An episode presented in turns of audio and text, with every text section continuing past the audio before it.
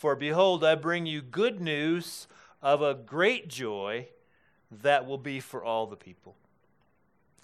Joy is something that we connect to the Christmas season, even if you don't attach any religious significance to it. You pe- you hear people say, happy holidays, right? Not go and be miserable. Uh, we're we're wishing one another some kind of happiness this time of year. The commercials, the ads, they're all about giving presents to each other.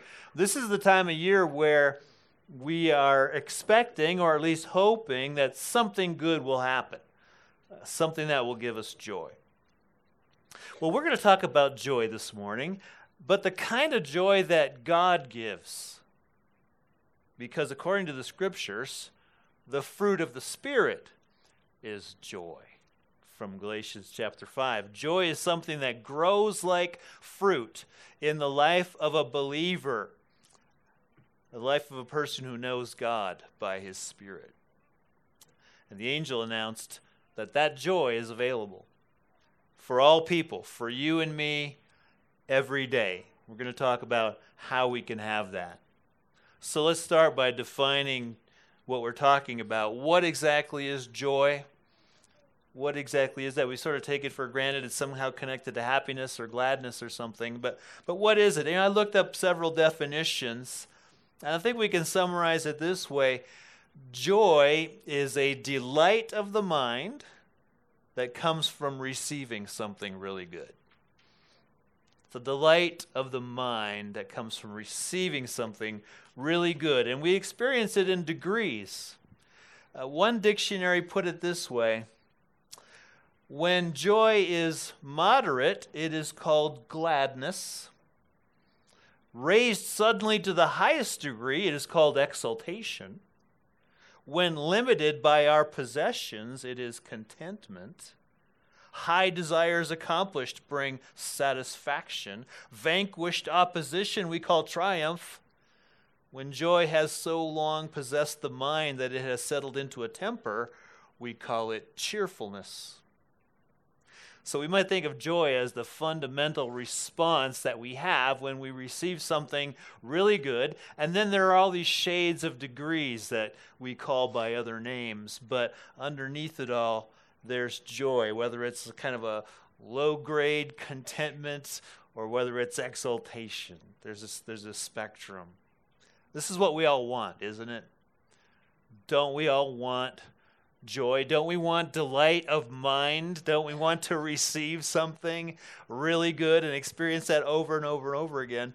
I don't think I've ever met a single person in my life who didn't want good things to happen to them, who didn't want something to celebrate, who didn't want delight. I've never met anybody like that. Although there are some of us more on the pessimistic side who seem to want to be unhappy, who find a dark cloud in every silver lining. But even a pessimist wants to live in a world where there are no dark clouds. It's hardwired into us that we want joy. And of all the times of the year, this is when we hope to get it. The retailers hope hope that you think that. um They're always showing us the, the, the wares that we can purchase uh, that will bring us joy, you know. Just imagine what the ultra-high-definition widescreen T V can do for your life. Uh, imagine how happy you'll be when you get that new car in your driveway with a big red bow on it. Um, picture yourself in the park with your your boyfriend or girlfriend, and the, and the ring is opened up in a little box, and the snow is falling, and and it's all wonderful, right? These are the pictures that are painted for us. What are they selling? They're not just selling products, they're selling joy. It's the prospect of what it'll do for us that makes us want to get that. And you know, it's fun when that happens. The delight of mind is real when you get something that you really want. But here's what you've already experienced. I think I can say this is true for all of us. It's not enough, is it? It's never enough. I know that's true because we're buying presents this year even though we got some last year. right? Why are we still buying them if last year was it? If that was the complete, I'm happy, I'm good for life. Because it wasn't good for life, was it? So we're doing it all over again, right? Possessions don't last. People disappoint. Even spouses disappoint. And circumstances continually happen to keep you from getting what you want, or even sometimes what you need. And many people just simply don't have an easy life. Nobody has a trouble-free life. There are unhappy rich people. There are husbands who cheat on beautiful wives. The world is full of joy killers. And we always want something more. We want joy that can't be taken away from us. We want the kind of joy that we can have even when life is hard. Because that would really be great, wouldn't it? To, to be able to know all the time that you've received something really great, even if in the moment you're experiencing something hard. There is a way to have that. And on the day Jesus was born, the angel said, you can. He said, behold, I bring you good news of a great joy that will be for all the people. A great joy. Not only the contentment, like I'll settle for that, or even kind of the mid-level satisfaction, I, I'm, I'm enjoying this, but more on the high end, the exaltation level, the, the joy that dances, the joy that sings. There's a great joy for all the people. Everybody can have this, is what the angel says. It's for all people. It's for every race. It's for every age group.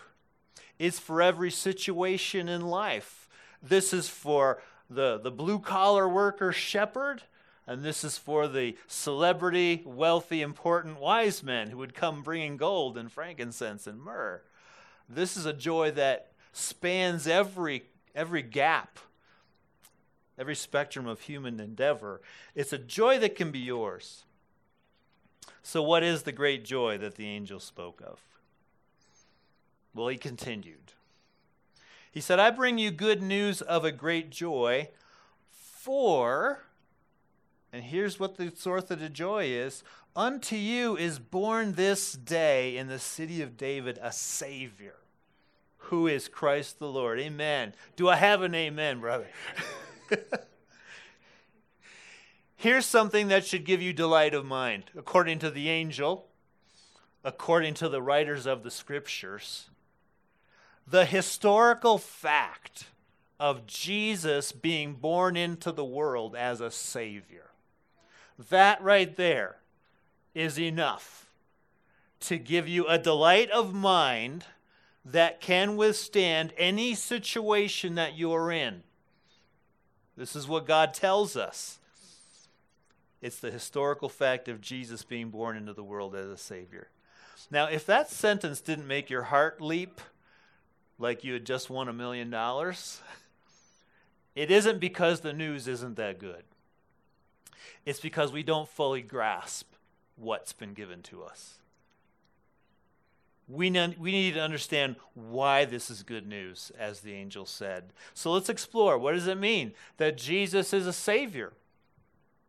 Well, the word Savior implies that there's something we need to be saved from, right? Otherwise, the concept can't produce any joy. If you're enjoying yourself at some five-star resort in the Bahamas and somebody walks up to you while you're in your lounge chair drinking your pina colada and enjoying the sun, and they come up and they say, I'm here to save you. You go, I don't need that. I'm good. I'm good. You go find somebody else who needs a Savior, because right here, I'm fine. Right? We need to know that we actually have something to be saved from. And the fact is, we do. All of us need saving on two levels. The first level, we might say, is rescue from the futility of pursuing the dream that never satisfies. Rescue from the chase of happiness that never really lands and sticks. Uh, you too had a song called I'm, I Still Haven't Found What I'm Looking For, right? We make our plans, we go after our relationships, we indulge in our experiences, and like King Solomon, we have to admit in our honest moments that all is vanity and a striving after wind. It seemed like it would do it, but then next Christmas I still need another set of gifts. It's just never enough. We always need more. Jesus met a woman who was in that predicament, and he offered her a way out. Maybe you've heard the story of the woman at the well in John chapter four. This woman comes in the middle of the hot day. She's there to draw water from a well, and Jesus has just sat down there to rest. They begin to talk. Jesus said to her, "Give me a drink." The woman said to Jesus, "How is it that you, a Jew, ask a drink from me, a woman of Samaria? For Jews have no dealings with Samaritans."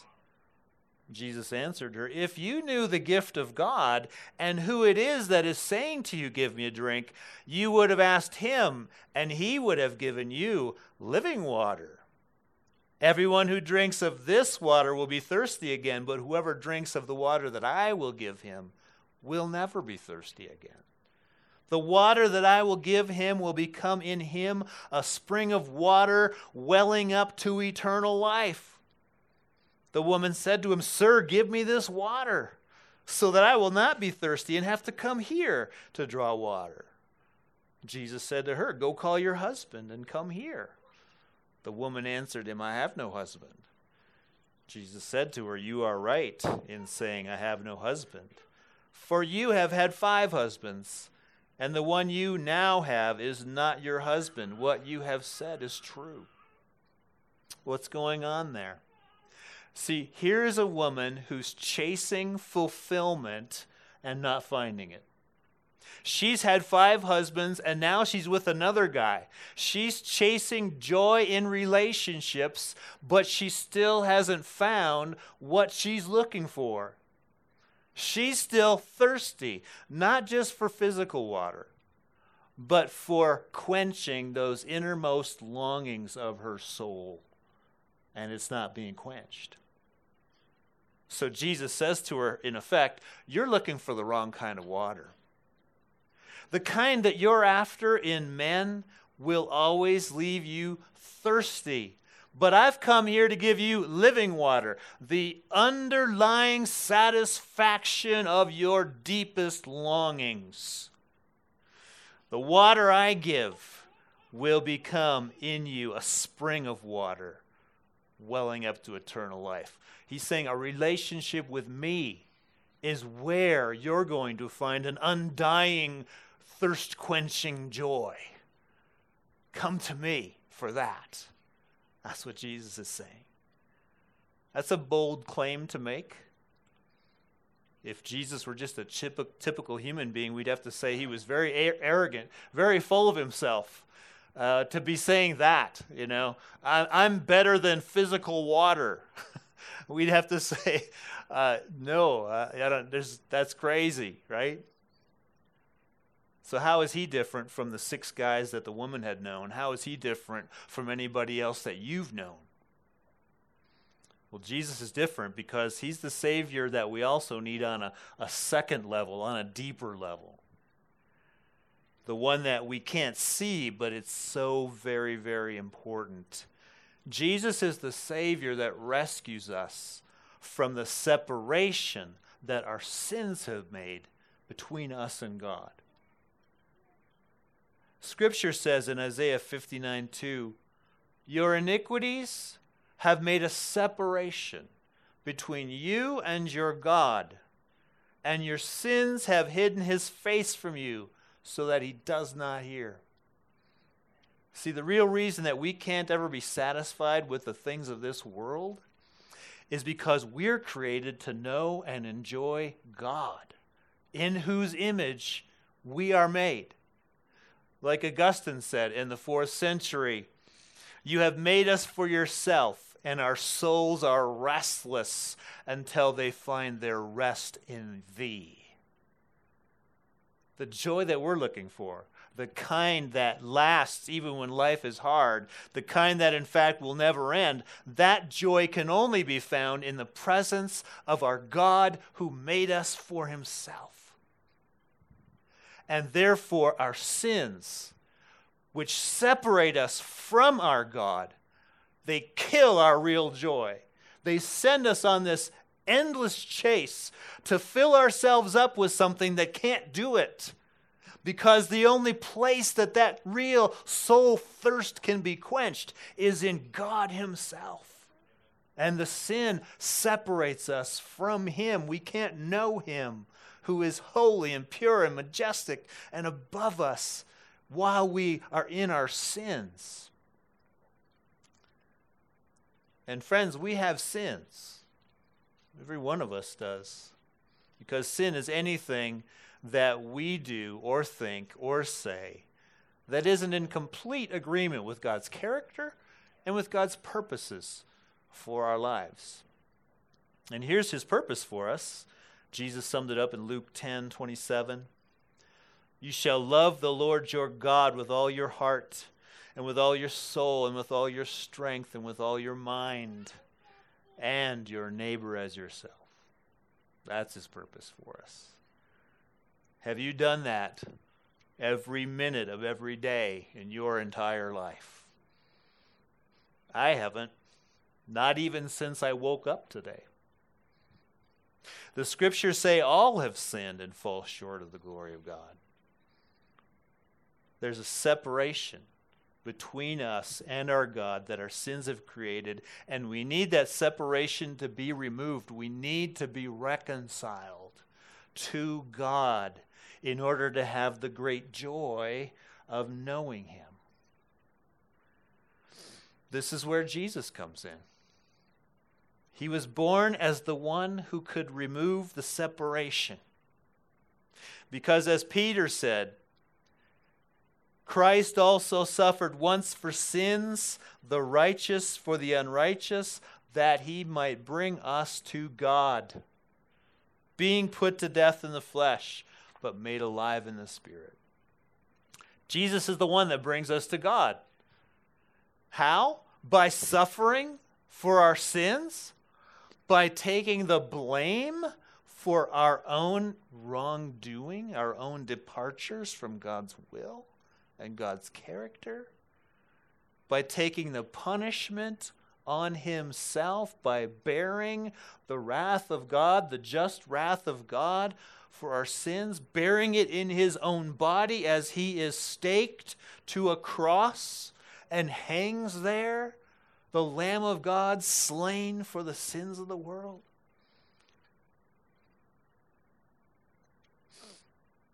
He was put to death there, bearing the judgment of God in our place. And that's how he removed the separation. Because our sin is an offense. It needs to be dealt with. In any relationship, if there's an offense, you know that there's a break, right? And until there's reconciliation, you can't really be one again. And Jesus does it by, by actually satisfying the justice of God against our crimes, by actually removing it, by, by completing the justice, actually enduring the wrath, so that we then can be forgiven, so that God can draw us back, so that God can be in our lives by the Spirit and dwell with us. And when he does that, the fruit is joy. The fruit of the Spirit is joy, because by the Holy Spirit we're brought into relationship with the living God. And it's in his presence that we have fullness of joy, according to Psalm sixteen. Many have found it to be so, even in the most difficult times of life. The Apostle Paul had what we might call a rough life. He described it in one of his letters to the Corinthians. He said, I've been shipwrecked twice. I was thrown into the Mediterranean Sea, floundering for my life, grabbing onto a piece of wood. I was over a day and the night in the deep. I almost drowned. Uh, he said, I was beaten three times with rods. Um, one time I was in a town named Lystra, and they they threw rocks at me until I was almost dead. They thought I was dead. He said, I've been betrayed by friends. I've been imprisoned many times. I was often in toil and hardship, many a sleepless night, hunger and thirst, cold and exposure, and many other things. You might think a guy with a life like that would be pretty sour. You know, man, this is not worth it. But here's what he said. We are sorrowful, yet always rejoicing. Because I have this great joy. I have this This apprehension, this trust, this belief in the Savior who is with me. God is with me in all these trials. Therefore, he makes these trials bearable. Therefore, though I am sorrowful, he's not a robot. I weep. I'm in pain, but I have joy. He wrote from prison, rejoice in the Lord always. Again, I will say rejoice. There's a joy to be had because Jesus is the living water, the spring that wells up to eternal life, a spring that keeps on flowing over and over and over again. It never gets exhausted like your Christmas presents do or relationships. This one keeps on giving all the time. God is a fountain of living waters for us. That's what it means for Jesus to be the Savior. That's why the announcement at his birth was good news of a great joy. Because what can be better than being rescued from having to chase this dream, this apparition, this vapor called happiness through the world, when God says, but I give it to you by giving you myself. To be saved from your sins and brought to God. That's a, a source of real great joy. I just want to close with one more question. How do we acquire it? How how do we appropriate this joy for ourselves? There's good news, but how do I experience the reality of that joy? Because it isn't automatic. It requires a response from us. If someone gave you a million dollars, it would give you no joy if you thought it was counterfeit, if it was Monopoly money. You'd say, so what? You'd have to believe it really was worth a million dollars and that it was really yours, right? Great joy is only for those who believe that Jesus is really the Savior and all that that means for us. In other words, you have to have the response of the shepherds who heard this message from the angel. Their response was this.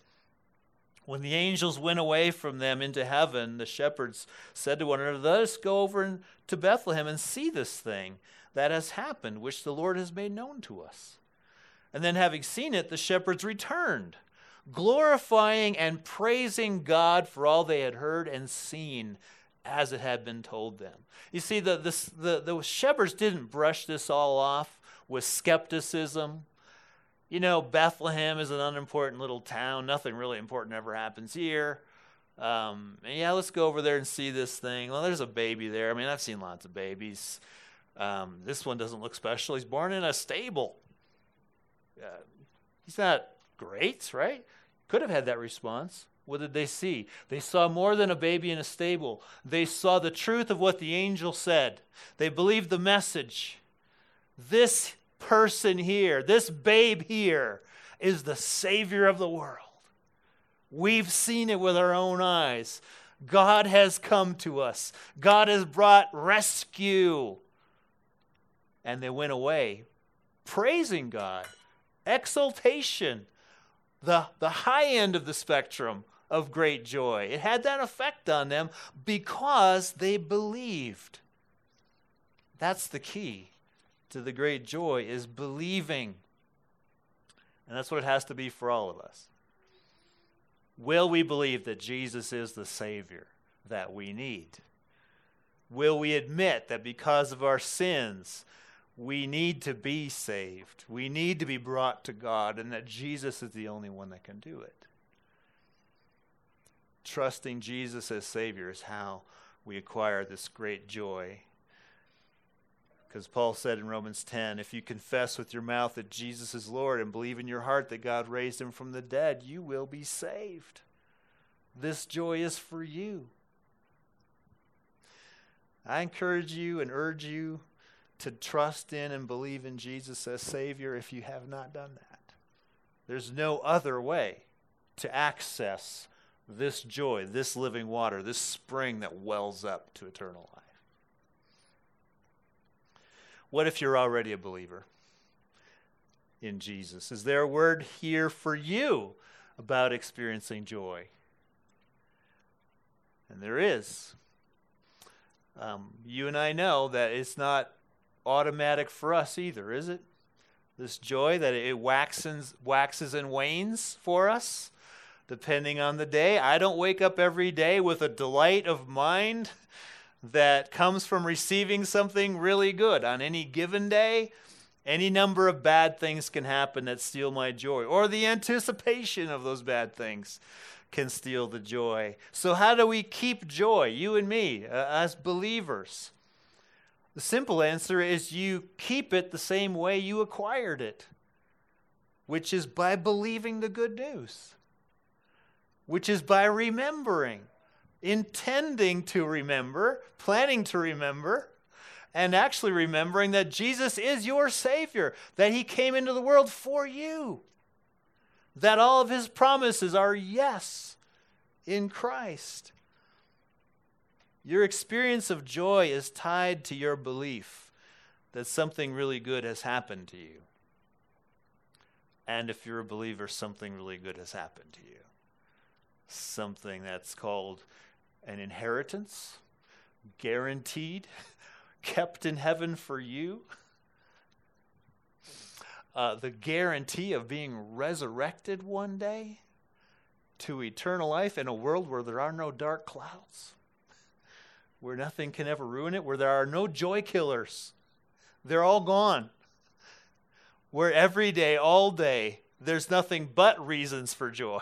There's nothing but the actual experience of it, the, the, the, the coming into its fullness. That's a promise to every believer in Jesus Christ, but we have to remember it because it's, it's the invisible things, but they're real. But our joy waxes and wanes whether or not are we calling it to mind. Has he come for me? Is my future good?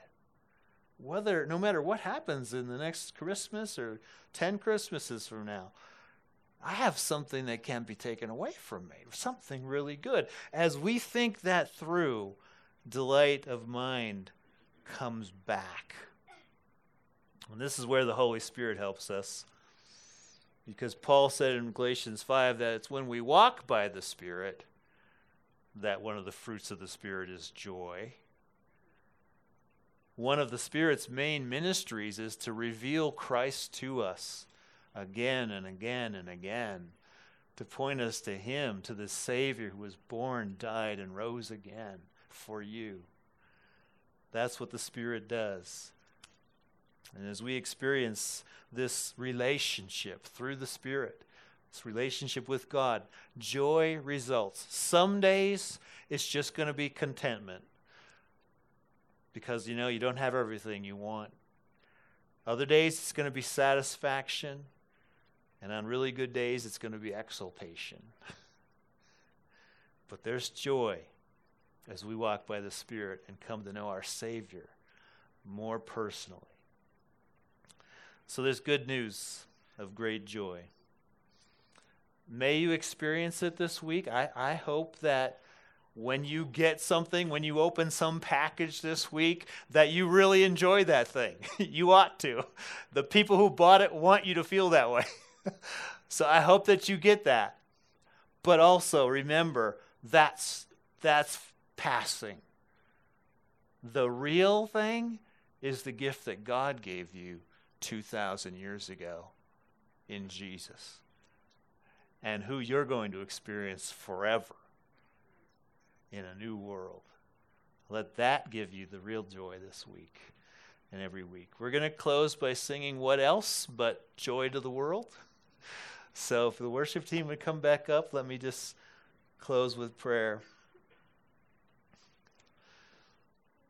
Uh, what we're going to sing, Lord, I, I ask you, help us to sing it with belief. And to be thinking of it as belonging to us. The Savior reigns. The Savior has come for us. Give us that sight again today. And Lord, let joy be the result.